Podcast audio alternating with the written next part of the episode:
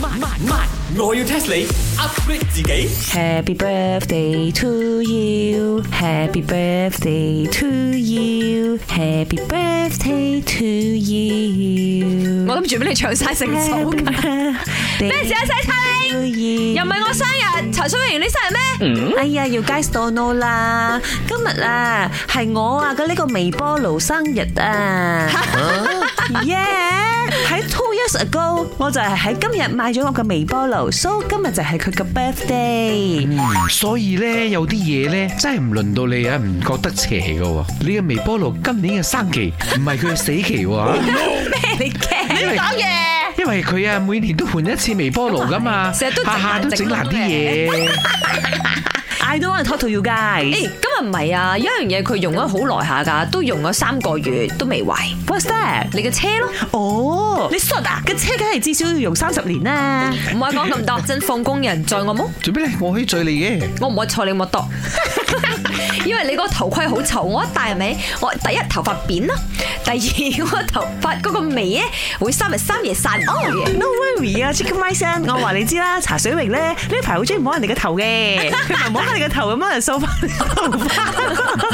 我坐佢啊，佢摸我頭。 跟住你仲好衰嘅，好衰嘅，好衰嘅。唔可以嘈，今日有人載我翻就得啦，因為我冇揸車嚟，哦，why 啊因為今日九月二十二號咯，因？Why so special？為今日世界無車日啦，你兩個唔係唔知係嘛？世界無車人，我食咗四廿幾年，我未試過睇到路上面係冇車 嘅喎。唔可以嘈，你兩個真係唔識嘢嘅。九月二十二號世界無車日，我要 test 你，請問係咩國家發起嘅咧？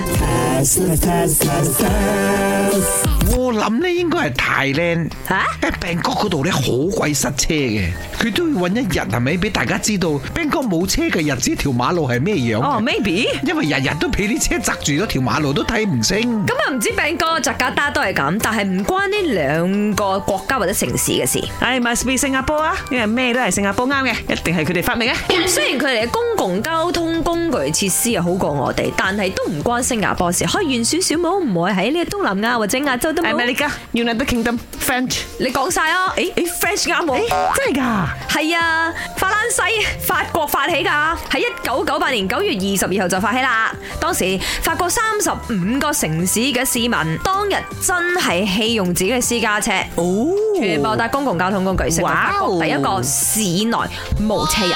喂，一於咁話啦，我哋坐火車，不過你火車要動力㗎啦。本故事純屬虛構，如有雷同，實屬巧合。星期一至五朝早六四五同埋八點半有。慢慢慢，我要 test 你 upgrade 自己。